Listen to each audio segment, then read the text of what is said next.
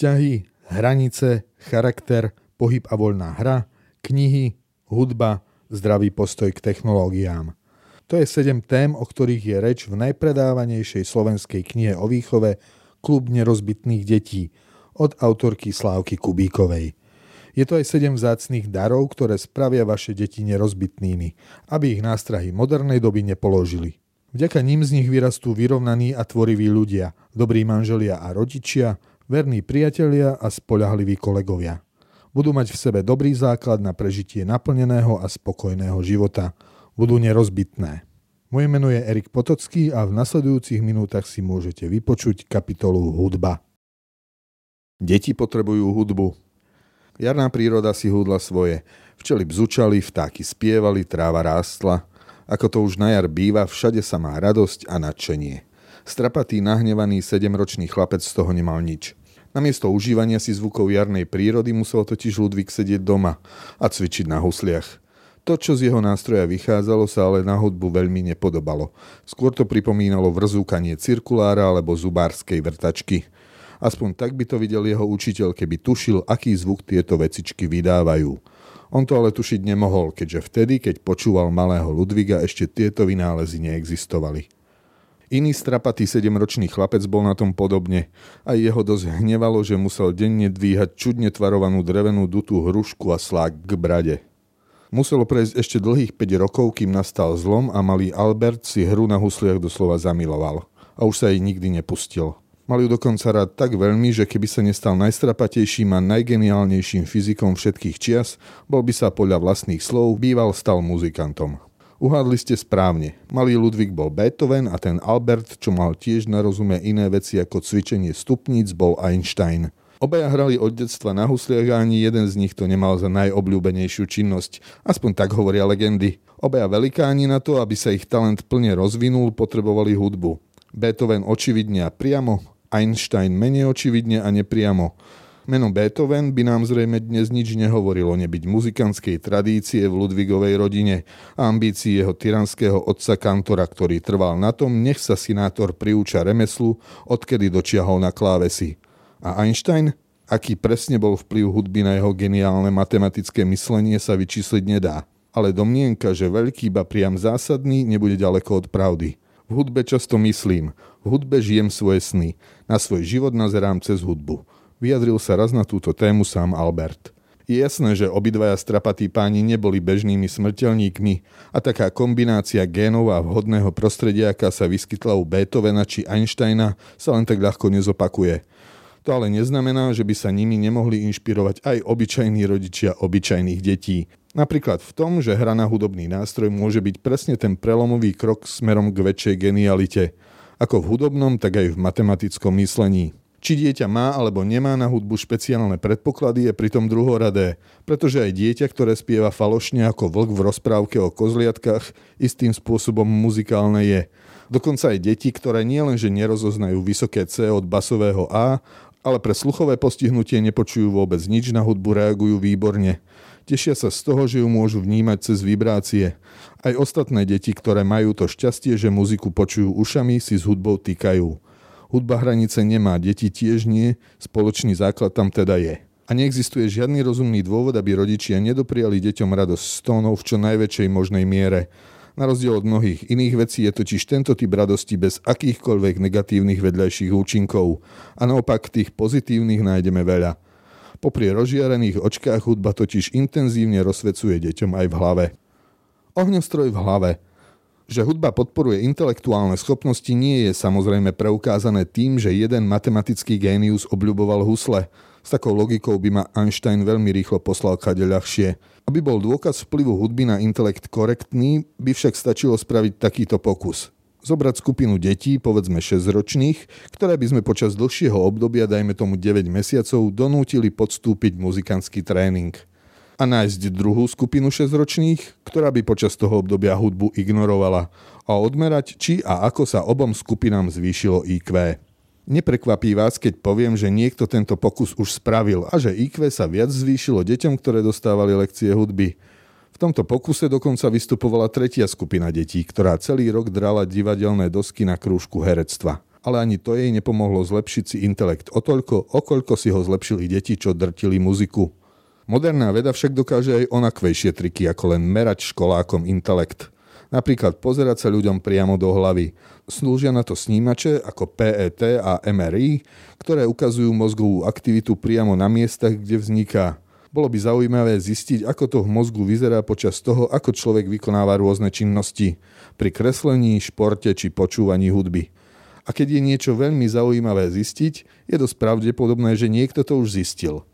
Výsledky prekvapili aj samotných vedcov. Pri žiadnej činnosti totiž neblikal mozog tak veľmi ako práve pri počúvaní hudby. Už len samotný fakt, že človek sedí a počúva melódie, mu aktivuje mozog na toľkých miestach, že by tomu sám neveril. Avšak keď tento experiment spravili s hudobníkmi počas toho, ako hrali, obrazovky MRI skenerov skoro vybuchli. V hlave muzikantov sa totiž deje megaparty s fantastickým ohňostrojom.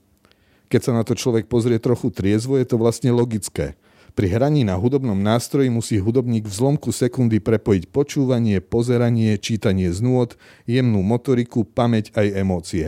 Musí naraz vyriešiť minulosť, prítomnosť aj budúcnosť to, čo zahrá v presnom okamihu, čo napríklad v prípade hry na klavíri znamená len takú maličkosť, ako vie trafiť presne určené tóny presne určenými prstami, z ktorých každý stláča klaves presne určenou silou, vyplýva z toho, čo zahral pred chvíľou, aj z toho, čo bude hrať o zlomok sekundy neskôr. Preto sa pri hraní mozog naozaj nenudí. Aktivuje sa v ňom takmer všetko, čo tam existuje. A keď sa takéto veľkolepé párty v hlave dejú od detstva, denne a vo veľkom, výsledky na mozgu sú podobné tým, ktoré na svojich bicepsoch pozorujú milovníci fitnessu. A to doslova. Oliver Sacks, významný neurolog a autor viacerých bestsellerov o tomto fenoméne hovorí. Identifikovať mozog výtvarníka, spisovateľa či matematika by bolo pre anatóma ťažké – avšak mozog profesionálneho muzikanta by rozoznal bez myhnutia oka. Hudba odjak živa a všade. Na pochopenie toho, že hudba je pre ľudí niečo veľmi špeciálne a dôležité, však nie je úplne nevyhnutné oháňať sa teóriami a výskumami. Dá sa to pochopiť aj intuitívne, jednoduchým pozorovaním toho, ako to vo svete chodí. A pokiaľ ide o hudbu, chodí to tak, že pre ľudí je to niečo ako základná potreba – je totiž jednou z ľudských činností, ktoré prešli historickým testom evolúcie. Odkedy neandertalský šaman po prvýkrát zanúotil melódiu na oslovu zabitého mamuta, ľudia sa jej už nikdy nevzdali. Práve naopak, v rôznych formách sa jej venovali stále intenzívnejšie, až natoľko, že dnes je všade. Ozýva sa z púšte aj pralesa, z lazov aj veľkomiest, z chrámov aj štadiónov. A vyskytuje sa dokonca aj v medzihviezdnych priestoroch – keď sa nikto nepozerá, tak si pri nej kozmonauti vesmírnej stanice robia beztiažovú diskotéku. A po kto vie akých obežných dráhach vesmírom dokonca letí aj sám Beethoven. Konkrétne jeho 5. symfónia. Spolu s ďalšími melódiami a zvukmi zo Zeme ju tam ako odkaz prípadným mimozemšťanom pred 30 rokmi vypustila sonda Voyager. Ako na ňu zareagujú Marťania netuší nik. Avšak tu na Zemi je to jasné. Pozemšťania ju milujú. Veľkí, malí aj tí najmenší. Dokonca aj tí, ktorí o živote na druhej strane maternice ešte netušia z hola nič. Pri jej zvukoch sa v brúšku upokoja alebo roztancujú. Záľuba v pekných melódiách ich poväčšine neopustí ani potom, ako oni opustia bezpečie svoje skríše. Aj keď je pravda, že tak, ako sa roztomilé batoľatá postupne menia na drzých frflajúcich tínedžerov, mení sa aj ich hudobný vkus. Tí ľúbozvučné mamičkine uspávanky vytesnia s patričnými poznámkami o trápnosti a presedlajú na popovú, hiphopovú alebo technohudbu. Či čo to kámo dnešní mladí počúvajú. Cez ktorú si riešia svoje rozorvané pocity a vykývané hormonálne hladiny. Ale pani muzika, hoc v čudných handrách, s nimi ostáva naďalej. Prečo začať skoro? Táto pani je však kráľovnou paradoxov – je zároveň extrémne prirodzená aj extrémne neprirodzená, pretože práve tak, ako je dobrú hudbu ľahké počúvať, je ťažké dobrú hudbu vytvárať. Poznáte pravidlo 10 tisíc hodín? Hovorí o tom, že aby človek zvládol komplexnú schopnosť na špičkovej úrovni, potrebuje trénovať 10 tisíc hodín. Pravidlu, ktoré v bestselleri Výnimočný spopularizoval Malcolm Gladwell, sa však dostalo hustej kritiky. Napríklad aj preto, že hudobníkom na to, aby sa stali špičkou, je 10 tisíc hodín málo. Aby sa stali skutočne dobrými, musia natrénovať dvojnásobok, čiže 20 až 25 tisíc hodín. Ak sa niekto vidí na svetových koncertných pódiách, tak začínať v 40 je preto prineskoro. Ak by aj cvičil hodinu denne, tak na oslave svojej 70 si už síce s prehľadom bude vedieť zahrať variáciu na Happy Birthday, avšak ešte stále bude len v polovici toho, čo by potreboval nacvičiť, aby sa stal ozajstným profíkom. Nejde však len o prípadnú hudobnú kariéru, ktorej na to, aby dostala šancu, treba otvoriť dvere čo najskôr – ale aj o to, že dvere k pohodovému ovládaniu hry na hudobnom nástroji sú u človeka do Korán otvorené len počas krátkeho časového úseku, ktorý sa plus mínus prekrýva s jeho pôsobením na základnej škole. S hudbou je to presne ako s cudzími jazykmi. Dá sa naučiť aj v dospelosti, ale najbezbolestnejšie to ide v detstve, pokiaľ je mozog ešte relatívne plastický. Ľahšie sa totiž modeluje z plastelíny, ktorá je meká a podajná, ako z takej, ktorá už obschla. Ako na to? Ako teda na to, ak sa rodič rozhodne neukrátiť dieťa o svet hudby? Jednoducho, obklopte ho hudbou úplne od začiatku a nikdy s tým neprestaňte. Permanentku do filharmónie okamžite po príchode z pôrodnice zaobstarávať nemusíte. Obklopovanie hudbou sa dá robiť aj po domácky. Mamičkine uspávanky na začiatku úplne postačia. Bábetko je totiž najmilosrdnejšie a najvďačnejšie publikum, aké existuje. Je úplne jedno, ako falošne mamka spieva. Bábo jej výkony vždy ocení značením a nekritickosťou zamilovanej pubertiačky. Vďaka mimoriadne tolerantnému postoju bábetiek k hodnoteniu hudobných výkonov a výrazne obmedzenej schopnosti verbalizovať prípadnú kritiku sa kreatívnejším mamičkám otvoria nové dimenzie. Môžu mu odspievať svoje obľúbené songy od Elánu či Queenu, alebo sa pokúsiť vytvoriť niečo úplne nové. Čo takto vlastný rap – ako taký pokus môže dopadnúť, si môžete pozrieť, keď si do YouTube zadáte heslo laktačný psychoza. Avšak najjednoduchšie a podľa vedcov, ktorí vedia všetko, aj to, čo si myslia nemluvňatá, vraj aj bábetkám najpríjemnejšie, sú jednoduché ľudové pesničky. Po nábreží koník beží, búvaj dieťa krásne a tak podobne. Oprášte teda repertoár a do toho. Skvosty ľudovej tvorby majú aj tú pridanú hodnotu, že cez ne si dieťatko šikovne cibrí materčinu – a tá sa veru tvorí dlho pred tým, ako dieťa povie prvé slovo. Krátke texty, príjemné melódie, jednoduché rímy, čo viac takému rozvíjajúcemu sa citu pre jazyk treba. To, čo ide priamo z matky, či už mlieko alebo spev, je spravidla najcennejšie. Ale tak, ako sa nie za každých okolností dá dojčiť, aj najlepšia matka na svete má chvíle, keď jej príliš do spevu nie je. A vtedy dobre poslúžia aj menej hodnotné náhrady, napríklad v podobe nahrávok. Veľmi odporúčam využiť túto fázu, beriem všetko, na to, aby ste do podvedomia dieťaťa navždy zapísali kvalitnú hudbu. Nie je totiž ďaleko fáza jednoznačných názorov a silných preferencií, v ktorej sa k púšťaniu muziky podľa svojho vkusu už nemusíte dostať tak ľahko. Ten nevinný tvorček sa totiž zmení na prešpekulovanú potvorku, ktorá bude presne vedieť, ktorú najotravnejšiu pesničku chce počúvať 27 krát za sebou a tiež aj to, akým najotravnejším fňukaním to dosiahnuť. S hudbou je to ako s jedlom. Deti intuitívne chňapnú po tých najnezdravších veciach. Rýchlo pochopia, že im má chutiť biely rožok so salámou, pizza či palacinky. A do zeleniny sa im príliš nechce. Ak ale bude zelenina na ich tanieri od malička a sami rodičia ju budú bežne jesť, zvyknú si na to, že je to normálne. Je síce pravdepodobné, že palacinky im stále budú chutiť viac, no ak budú hladné, prežijú aj brokolicu. Presne tak sa dá u detí vypestovať láska k iným žánrom ako k detským pesničkám. Spievankovú sa zrejme nevyhnete. A tu sa treba povedať, že to nie je úplne na škodu veci, keďže Mária Podhradská a Richard Čanaky alias Spievanka a Zahrajko spravili pre zachovanie slovenskej kultúry viac ako bežný skanzen. Ale kvôli vycibreniu hudobného vkusu je múdre zaradiť do playlistu aj iné žánre. Počúvanie kvalitnej hudby detskej duši prospieje podobne ako telu brokolica. Kam chodiť po dobrú hudbu? Kvalitná hudba, kvalitná hudba, aká to ale je? Pomyslí si teraz nie jeden zmetený čitateľ.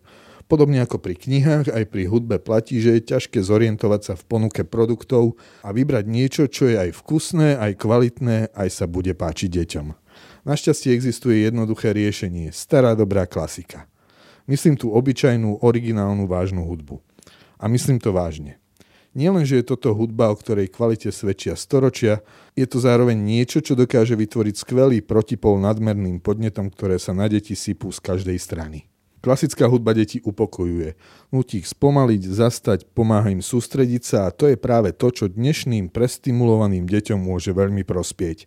Navyše, Pravým zmyslom hudby je priniesť krásu a každý uzná, že cez vážnu hudbu sa toto deje o viac ako cez šaškoviny detských pesničkárov. Netreba sa pritom báť, že to deti ofrflú. Vzoprite sa diktátu komercie a ostanete milo prekvapení, aké nepravdepodobné skladby si vaše deti dokážu obľúbiť. Samozrejme aj medzi kúskami klasickej hudby budú vhodnejšie a menej vhodné veci. Niečo, čo deti osloví viac a niečo, čo ich osloví menej. Ak neviete ako na to a čo zvoliť, stačí ísť na internet a zadať do Google Best Children Classical Music. Dostanete kopec odporúčení na diela, ktoré by sa mohli deťom páčiť. A v dobe Amazonov nie je problém zohnať špeciálne CD klasickej hudby pre deti, na ktorých už niekto dobre informovaný spravil výber. Bývajú tam spravidla Mozartova malá nočná hudba, Vivaldiho 4-ročné obdobia či hudobná rozprávka Peter a Vlk. Najlepšie sa ale hudba počúva naživo.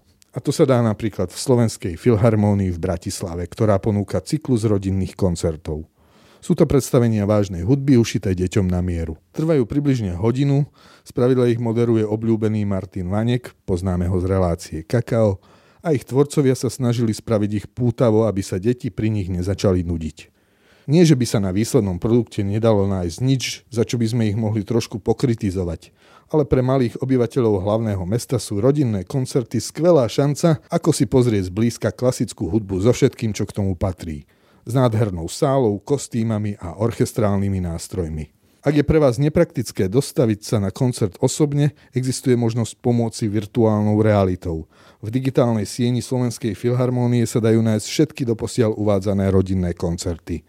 A keď vás slovenská produkcia omrzí, pokojne zablúďte k iným svetoznámejším orchestrom. Na webe je fantastických detských programov a predstavení svetovej kvality dosť. Toľko svetové skvosty, o ktorých je overené, že naozaj majú na ľudskú dušu blahodarný účinok. Ale to nie je dôvod, aby rodič nemohol obohatiť to, čo dieťaťu bude púšťať o dedičstvo svojho hudobného vkusu. Určite púšťajte deťom to, čo sa páči vám – pri tejto rade je na mieste spraviť miernu cenzúru na texty, keďže nie všetko je úplne vhodné pre detské uši. Tiež sa treba pripraviť na to, že tie vaše srdcovky detičky zrejme niekde v druhom polčase detstva zavrhnú, zakopú a nahradia niečím hrozným. Avšak kde si v nich to ostane? A je lepšie, ak v deťoch ostane hlboká stopa rodičovského vkusu, je pritom jedno, či to je Mozart alebo Depeche Mode, ako v ich rodičoch nezmazateľná rieha detského vkusu v rytmoch ťuky ťuky ťukalo. Jasné, že ak raz máte deti nejakej tej traumičke z detských piesní sa nevyhnete. Dôležité je však vytvoriť protiváhu. V prirodzenom fungovaní vecí by totiž deti mali nasávať svet dospelých, nie naopak. Nie len počúvať, aj tvoriť. Je veľmi chválihodné, ak obklopíte deti ozajstnou dobrou hudbou. Jej počúvanie im prospeje. Ale aj tu platí, že deti sa naozaj niečo naučia, až keď si to ohmatajú sami. Hudbu pochopia vtedy, keď ju sami začnú tvoriť. A oni teda začnú. Hneď ako zacítia šancu. Bábetko bude intuitívne hrkať hrkálkou, batoľa trieskať do bubna a keď predškoláka pustíte ku klavíru, ten sa zas do hudobných avantúr pustí bez najmenších pochybností a predsudkov.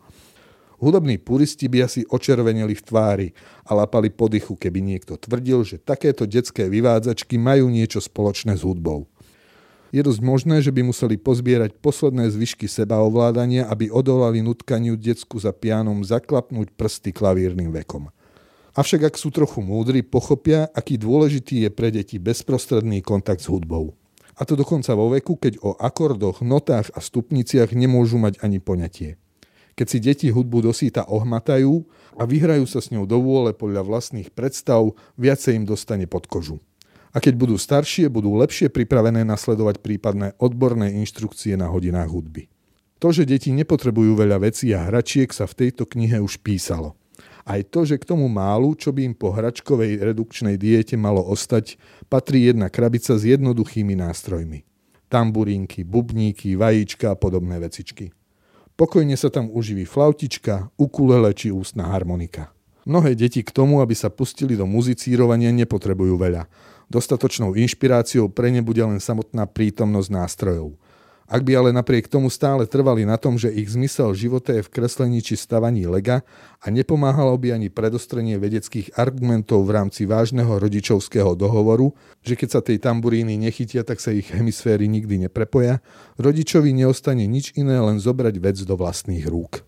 Málo ktoré dieťa odolá šanci kochať sa pohľadom na to, ako sa jeho vlastný rodič strápňuje pri pokuse zaspievať či nedaj Bože zahrať nejakú pieseň. Je pravdepodobné, že sa mu to bude tak páčiť, že sa do hudobnej improvizácie okamžite samo pridá. Voľne plynúcemu muzicírovaniu tak už nič v ceste stáť nebude. Ak to náhodou začujú susedové deti, začnú klopať na dvere, že oni chcú vo vašej kapele hrať tiež. To však chce typ rodiča, ktorému takýto druh aktivity nie je cudzí – ak náhodou taký typ rodiča nie ste, existujú v modernom svete rôzne ďalšie možnosti, ako dodať do života dieťaťa hudobné podnety. Napríklad všelijaké hudobno-pohybové krúžky, ktoré ponúkajú materské centra a podobné inštitúcie. A to už od pár mesiacov veku dieťaťa. Pri výbere vhodného krúžku je na mieste mimoriadná obozretnosť a opatrnosť. Napríklad preto, že vek na to, keď má pre dieťa zmysel navštevovať nejaký krúžok, sa ráta v rokoch, nie v mesiacoch. Ak mamička vidí v tom, že 6-mesačné bábo bude chodiť na hudobný krúžok iný zmysel ako spestrenie materskej, môže zažiť sklamanie. Tým, že za malého lezúňa raz do týždňa vybúchame do bubníka rytmus na tancuj, tancuj, vykrúcaj, nového valihoru nevyrobíme. Avšak rytmické a hudobné krúžky pre deti v škôlkarskom veku, ktoré sú už schopné na bubníkoch a chrastitkách hrať sami, zmysel majú – v skutočnosti síce presne ten istý, ako keď budú do nich búchať doma v obývačke, ale to sme už preberali. Niektorá pečie koláče sám a iných si ich radšej kúpi v obchode a za ušetrený čas bude s deťmi robiť domácu kapelu. Ak už ale vyberáte nejaký vhodný predškolský hudobný krúžok a je na výber viacero možností, je dobré sa poobzerať po profesionálnejších riešeniach. Je vždy lepšie, ak krúžok vedie niekto, kto má dobrý hudobný základ a kvalitný koncept. Obzerať sa po kvalite sa dá napríklad smerom k súkromným hudobným školám. Niektoré z nich totiž ponúkajú aj programy pre malé deti. Hudobný nástroj. A to nás privádza k veľkej otázke hry na hudobnom nástroji. Učiť sa hrať je ako kupovať auto. Nie je úplná nevyhnutnosť. Poľahky sa dá prežiť aj bez neho. Auto vyžaduje značnú investíciu, nehovoriac o všetkých dodatočných nákladoch. Žerie benzín, čas a nervy. Treba ho servisovať a čistiť, vymieňať pneumatiky a neustále doň investovať. Výhody sú ale jasné. Človek nastúpi a vezie sa kam len chce a potrebuje. Presne tak je to aj s učením sa hry na gitare, klavíri či husliach. Vyžaduje to veľa. Od dieťaťa aj od rodiča. Ale ešte viac to dáva. Keď sa to spraví dobre, tak vo výsledku to bude parádna jazda. Tónmi, emóciami a zákutiami mozgových závitov. Bez toho, aby to chcelo aj dieťa samoto, ale fungovať nebude. No hudba má tú veľkú prednosť, že baví deti spontánne. A to je niečo, na čom sa dá stavať.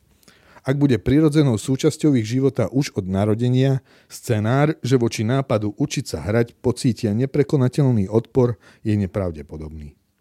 Dobre, rodičia sú za, dieťa je za, ale ešte to stále vôbec nie je v suchu.